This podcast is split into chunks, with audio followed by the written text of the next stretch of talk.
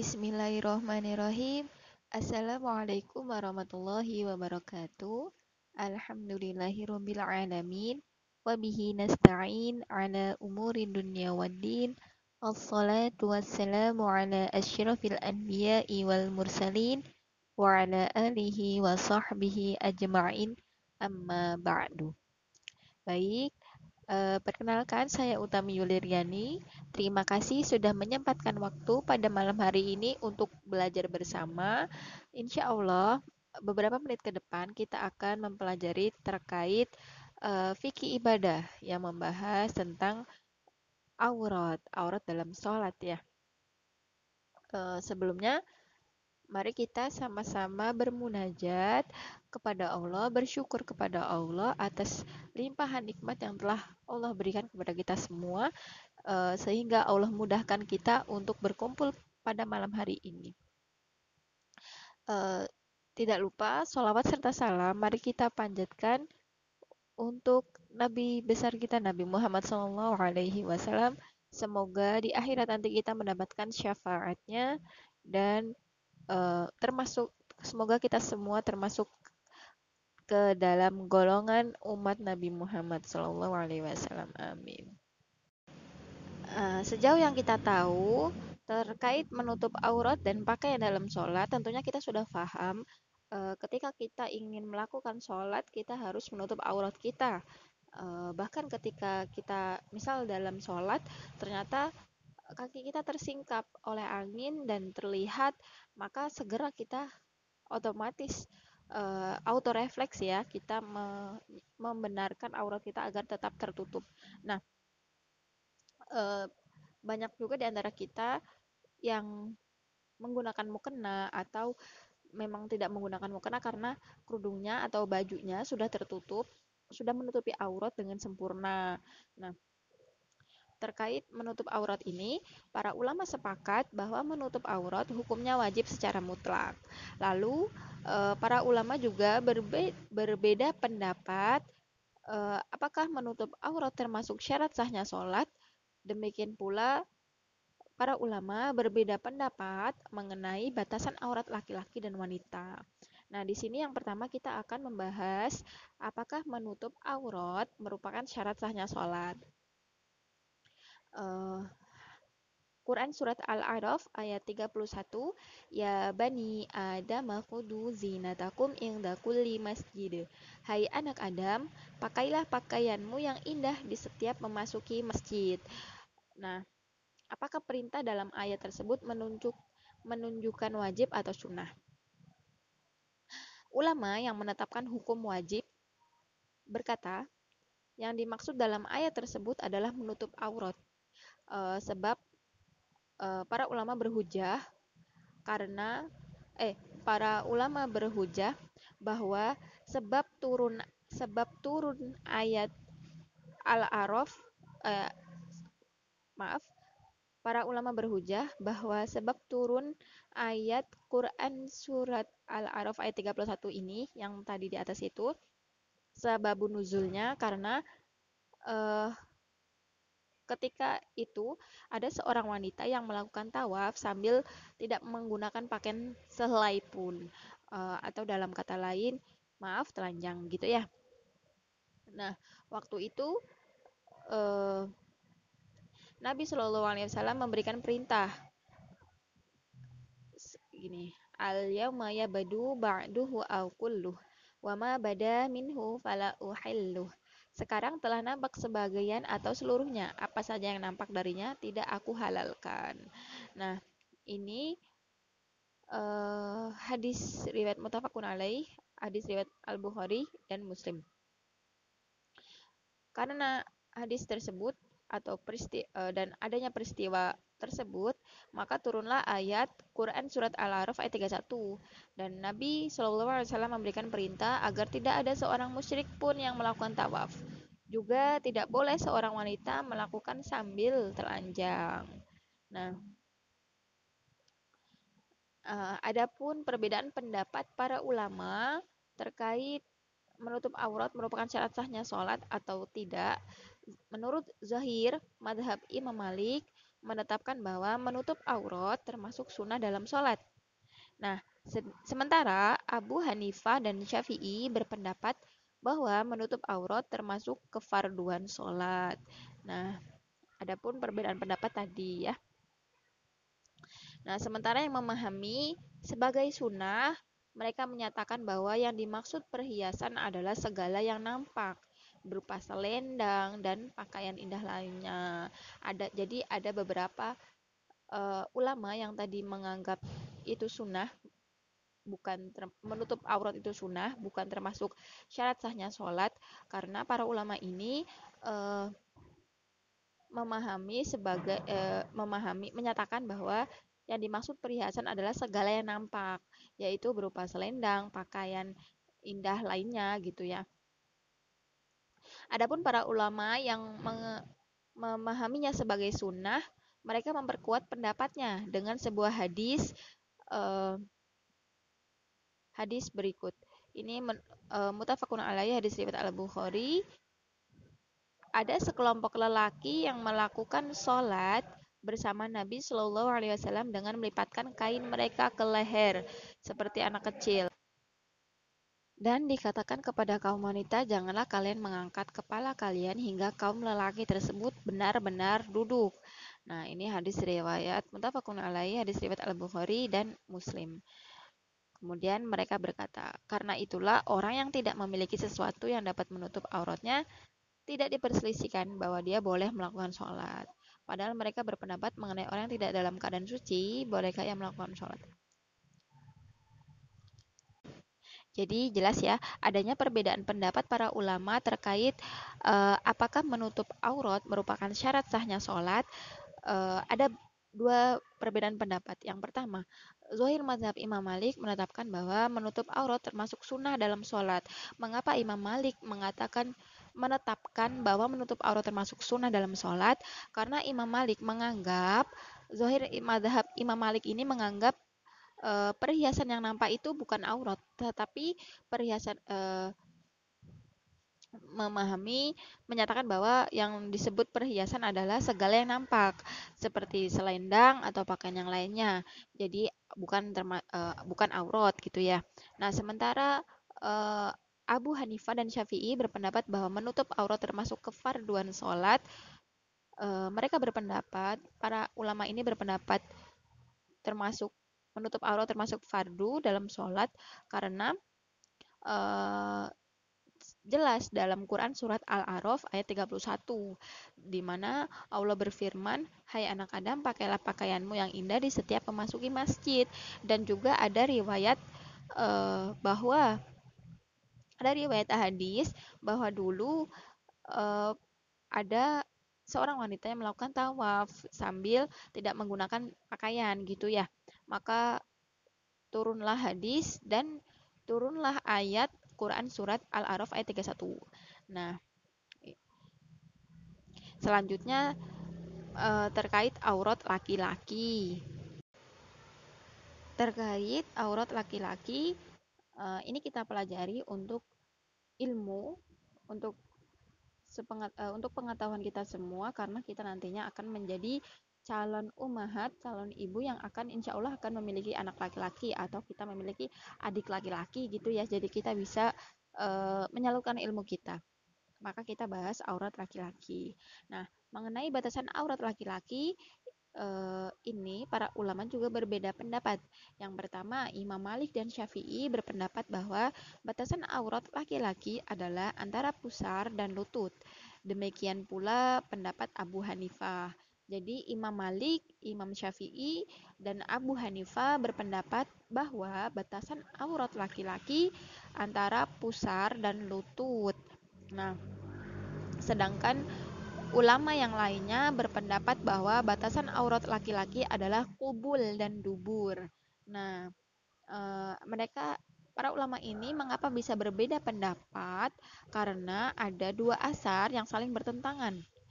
Maksudnya di sini ada dua hadis e, yang saling bertentangan. Padahal kedua hadis ini sohih. Nah, ketika kita ketika para ulama menetapkan suatu hukum uh, biasanya diambil dari hadis atau dari Al-Quran. Kemudian ketika sama-sama hadis, ketika diambil dari hadis dan kedua hadis sama-sama sohih, maka uh, diambil paling kuatnya siapa, yang matanya yang paling kuat itu sanatnya siapa gitu ya. Nah, uh, hadis adapun hadis pertama yaitu tentang eh, dari hadis Jarhad bahwa Nabi Shallallahu Alaihi Wasallam bersabda al fakidu aurah paha adalah aurat. Mutafakun alaih hadis riwayat al bukhari ini menurut hadis Jarhad ya.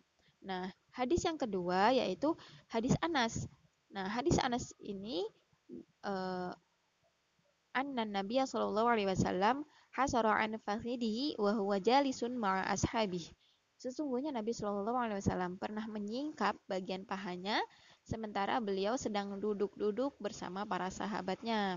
Nah, ini hadis ini sahih, hadis riwayat Abu Dawud, At-Tirmizi, Ahmad gitu ya. Nah, menurut Al-Bukhari, uh, Al-Bukhari berkata, hadis Anas lebih kuat sanatnya, sementara hadis Jarhad lebih hati-hati. Jadi, hadis Anas tadi uh, hadisnya terkait uh, bahwa Nabi Nabi Shallallahu Alaihi Wasallam pernah menyikap bagian pahanya sementara beliau sedang duduk-duduk bersama para sahabatnya. Jadi ini lebih kuat sanatnya. Sementara hadis Jarhat yang mengatakan bahwa paha adalah aurat ini merupakan hadis uh, yang lebih hati-hati. Jadi hadis Jarhat lebih berhati-hati gitu ya. Nah, ulama yang lain berpendapat bahwa aurat laki-laki adalah dubur, kemaluan, dan paha. Jadi, e, maka dari e, pembahasan hadis tadi, hadis menurut hadis Jarhad dan hadis Anas tadi, e, maka muncullah perbedaan para pendapat eh, perbedaan pendapat para ulama. Yang pertama, Imam Malik, Imam Syafi'i dan Abu Hanifah berpendapat bahwa batasan aurat laki-laki adalah antara pusar dan lutut dan adapun ulama yang lainnya berpendapat bahwa batasan aurat laki-laki adalah kubul dan dubur. Nah, selanjutnya terkait aurat wanita. Nah, selanjutnya kita membahas tentang aurat wanita. Uh, pada Quran surat An-Nur ayat 31 wala yubdina zinatahunna illa ma minha Janganlah mereka menampakkan perhiasannya kecuali yang biasa nampak daripadanya. Nah, dari ayat ini uh, dari Quran surat An-Nur ayat 31 ini uh, para ulama berbeda ini merupakan ayat yang uh, menyebabkan perbedaan pendapat para ulama. Jadi para ulama uh, berbeda pendapat. Yang pertama, Mayoritas ulama berbeda pendapat bahwa semua tubuh wanita adalah aurat, kecuali wajah dan kedua telapak tangan. Sedangkan Abu Hanifah berpendapat bahwa telapak kaki wanita bukanlah aurat dan Abu Bakar bin Abdirrahman dan Ahmad berpendapat bahwa semua tubuh wanita adalah aurat. Nah, e, mengapa bisa demikian? Karena Uh, sebab perbedaan pendapatnya tadi, Quran Surat An-Nur ayat 31. Janganlah mereka menampakkan perhiasannya kecuali yang biasa nampak daripadanya. Nah, ulama yang berpendapat bahwa yang dikecualikan dari ayat tersebut adalah segala anggota yang pasti nampak saat bergerak. Mereka berkata, semua tubuh wanita adalah aurat. Nah, mereka pun berdalil dengan firman Allah Quran surat Al-Ahzab ayat 59. Uh, adapun ulama yang menyatakan bahwa yang dikecualikan dalam ayat adalah anggota tubuh yang biasa terbuka atau anggota tubuh yang biasa terlihat, yaitu wajah dan dua telapak tangan. Uh, para ulama ini berpendapat bahwa keduanya bukan aurat. Keadaan wanita yang terbuka wajahnya saat melakukan haji dijadikan sebagai penguat bagi pendapatnya.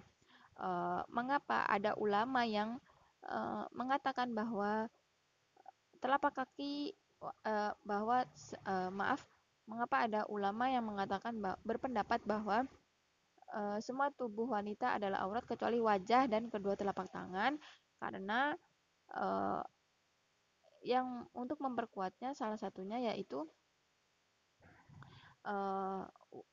keadaan wanita yang terbuka wajahnya saat melakukan haji. Nah, ini suatu kondisi yang dijadikan sebagai penguat bagi pendapat uh, pendapatnya gitu ya. Nah, selanjutnya terkait pakaian yang bisa dikenakan untuk melakukan sholat. Adapun yang mendasari pembahasan ini adalah uh, dari firman Allah Subhanahu wa taala Quran surat Al-A'raf ayat 31. Hai anak Adam, pakailah pakaianmu yang indah di setiap memasuki masjid. Nah, demikian pula larangan yang berhubungan dengan berbagai macam model pakaian yang dikenakan saat menunaikan sholat. Karena hal itu merupakan kesepakatan para ulama. Nah, pakaian yang dilarang saat menunaikan sholat adalah baju minim yang tidak menutup pundaknya atau mengenakan pakaian sementara bagian eh atau mengenakan pakaian sementara bagian kemaluannya tidak tertutup. Jadi uh, ini tidak eh, ini dilarang ya saat melakukan sholat gitu. Semua ini sebagai tindakan preventif agar aurat tidak terbuka. Jadi uh, mengapa dilarang? Karena sebagai tindakan preventif agar auratnya tidak terbuka. Uh, tindakan kehati-hatian gitu ya. Saya pun begitu.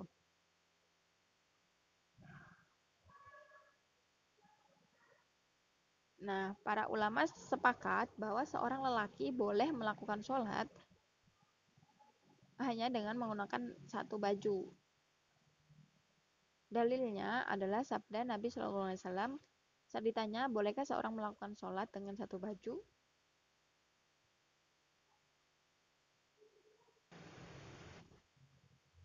Nah, jadi uh, Nabi Shallallahu Alaihi Wasallam pernah ditanya, Bolehkah seseorang melakukan sholat dengan satu baju? Uh, lalu uh, Nabi Shallallahu Alaihi Wasallam menjawab, bukankah setiap kalian memiliki dua baju? Ini hadis mutafakun alaihi, hadis riwayat al Bukhari. Nah, para ulama di sini berbeda pendapat tentang seorang lelaki yang melakukan sholat dengan punggung dan perut terbuka. Jumhur ulama menyatakan boleh melakukan sholat dalam keadaan demikian karena punggung dan perut tidak termasuk aurat. Namun, ulama lainnya mengeluarkan pendapat mereka berkata tidak boleh melakukan sholat dengan kondisi demikian karena adanya larangan Nabi Shallallahu Alaihi Wasallam terhadap seseorang yang melakukan sholat dengan satu baju sementara pundaknya terbuka dan berpegang teguh dengan kewajiban dalam firman Allah. Adapun ulama yang e, berkata tidak boleh melakukan sholat dengan kondisi dengan kondisi punggung dan perut terbuka, ini untuk laki-laki ya, karena ulama ini e, berpegang teguh dengan kewajiban firman Allah Subhanahu wa taala Quran surat Al-A'raf ayat 31 yang tadi hai anak Adam pakailah pakaianmu yang indah di setiap memasuki masjid. Nah, jumhur ulama sepakat bahwa pakaian yang mencukupi Jumhur ulama sepakat bahwa pakaian yang mencukupi bagi seorang wanita dalam sholat adalah baju kurung dan kerudung. Nah, tadi eh, kalau tadi pembahasannya lelaki, ini pembahasannya wanita. Udah masuk ke wanita ya. Di sini jumhur ulama sepakat bahwa pakaian yang mencukupi bagi seorang wanita dalam sholat adalah baju kurung dan kerudung. Nah, hal ini berdasarkan sebuah riwayat dari Ummu Salamah. Mutafak uh, ini. Ini hadisnya doif, hadis riwayat Abu Daud ya. Bahwa dia bertanya kepada Rasulullah SAW, pakaian apa yang harus dikenakan wanita saat melakukan sholat? Rasulullah bersabda, kerudung dan baju kurung yang bisa menutupi kedua telapak kakinya. Nah, demikian pula Berdasarkan sebuah riwayat dari Aisyah dari Nabi Shallallahu Alaihi Wasallam, beliau bersabda, Allah tidak menerima sholat wanita yang sudah haid atau balik kecuali dengan mengenakan kerudung. Ini sahih. Ini hadis riwayat Aisyah. Sahih. Hadis riwayat Abu Daud. Hadis Aisyah. Nah, adapun diriwayatkan pula dari Aisyah, Maimunah dan Ummu Salamah mereka semua memfatwakan demikian. Mereka semua berkata, Jika seorang wanita melakukan sholat dengan aurat yang terbuka, maka dia wajib mengulangnya pada waktu sholat tersebut atau setelahnya. Kecuali Imam Malik. Kecuali Imam Malik. Imam Malik berkata bahwa wajib mengulangnya hanya dalam waktunya. Jadi uh, uh, berpegang teguh dari kedua hadis dari hadis Ummu Salamah dan hadis dari Aisyah tadi di uh, Aisyah, Maimunah dan Ummu Salamah meriwayatkan bahwa atau memfatwakan bahwa jika seorang wanita melakukan sholat dengan aurat yang terbuka, maka dia wajib mengulangnya pada waktu sholat tersebut atau setelahnya. Nah, gitu. Adapun jumhur ulama menyatakan bahwa seorang hamba sahaya boleh melakukan sholat dengan kondisi kepala dan kaki terbuka. Sementara Hasan al-Basri mewajibkannya. Adapun atau menganjurkannya. Jadi e, lalu bagaimana dengan seorang hamba sahaya? Hamba sahaya ini boleh boleh nggak melakukan sholat dengan kondisi kepala dan kaki terbuka? Nah, di sini e, Hasan al Basri mewajibkannya tetap mewajibkannya menutup aurat dan atau menurut menurut atau itu menganjurkannya lebih baik menutup aurat gitu ya Adapun sebab perbedaan pendapat berpijak dari sebuah pertanyaan. Kemudian, eh, para ulama berbeda pendapat mengenai seorang lelaki yang melakukan sholat dengan mengenakan pakaian dari sutra. Sebagian ulama membolehkannya, nah sebagian yang lainnya tidak membolehkannya. Sementara sebagian ulama yang lainnya uh, yang lainnya lagi menganjurkan untuk mengulanginya. Adapun sebab perbedaan pendapat uh, para ulama yaitu apakah meninggalkan sesuatu yang dilarang secara mutlak merupakan syarat sahnya sholat. Nah, ulama yang berpendapat bahwa meninggalkannya merupakan syarat, mereka menyatakan bahwa sholat tersebut tidak sah. Jadi, eh, sebagian ulama tadi yang sebagian yang tidak membolehkan lelaki memakai pakaian sutra saat sholat yaitu uh, ulama yang berpendapat bahwa meninggalkan sesuatu yang dilarang secara mutlak merupakan syarat sahnya sholat. Nah, adapun ulama yang menyatakan bahwa dia berdosa, akan tetapi sholatnya sah, mereka berkata, bukan merupakan syarat sah sholat seperti toharoh yang merupakan syaratnya. Jadi tadi ada yang uh, sementara sebagai ada sebagian ulama yang lainnya lagi menganjurkan untuk mengulanginya gitu ya. Jadi uh, tadi adalah pembahasan terkait mengapa para ulama berbe berbeda pendapat terkait aurat lelaki dan aurat wanita. Baik, demikian tadi adalah pembahasan uh, aurat dalam sholat pada malam hari ini. Selanjutnya saya kembalikan kepada moderator kita malam hari ini. Uh, kita tanya jawab, kita diskusi bersama. Saya uh, mohon maaf jika ada kesalahan. Wabillahi taufiq walhidayah. Assalamualaikum warahmatullahi wabarakatuh.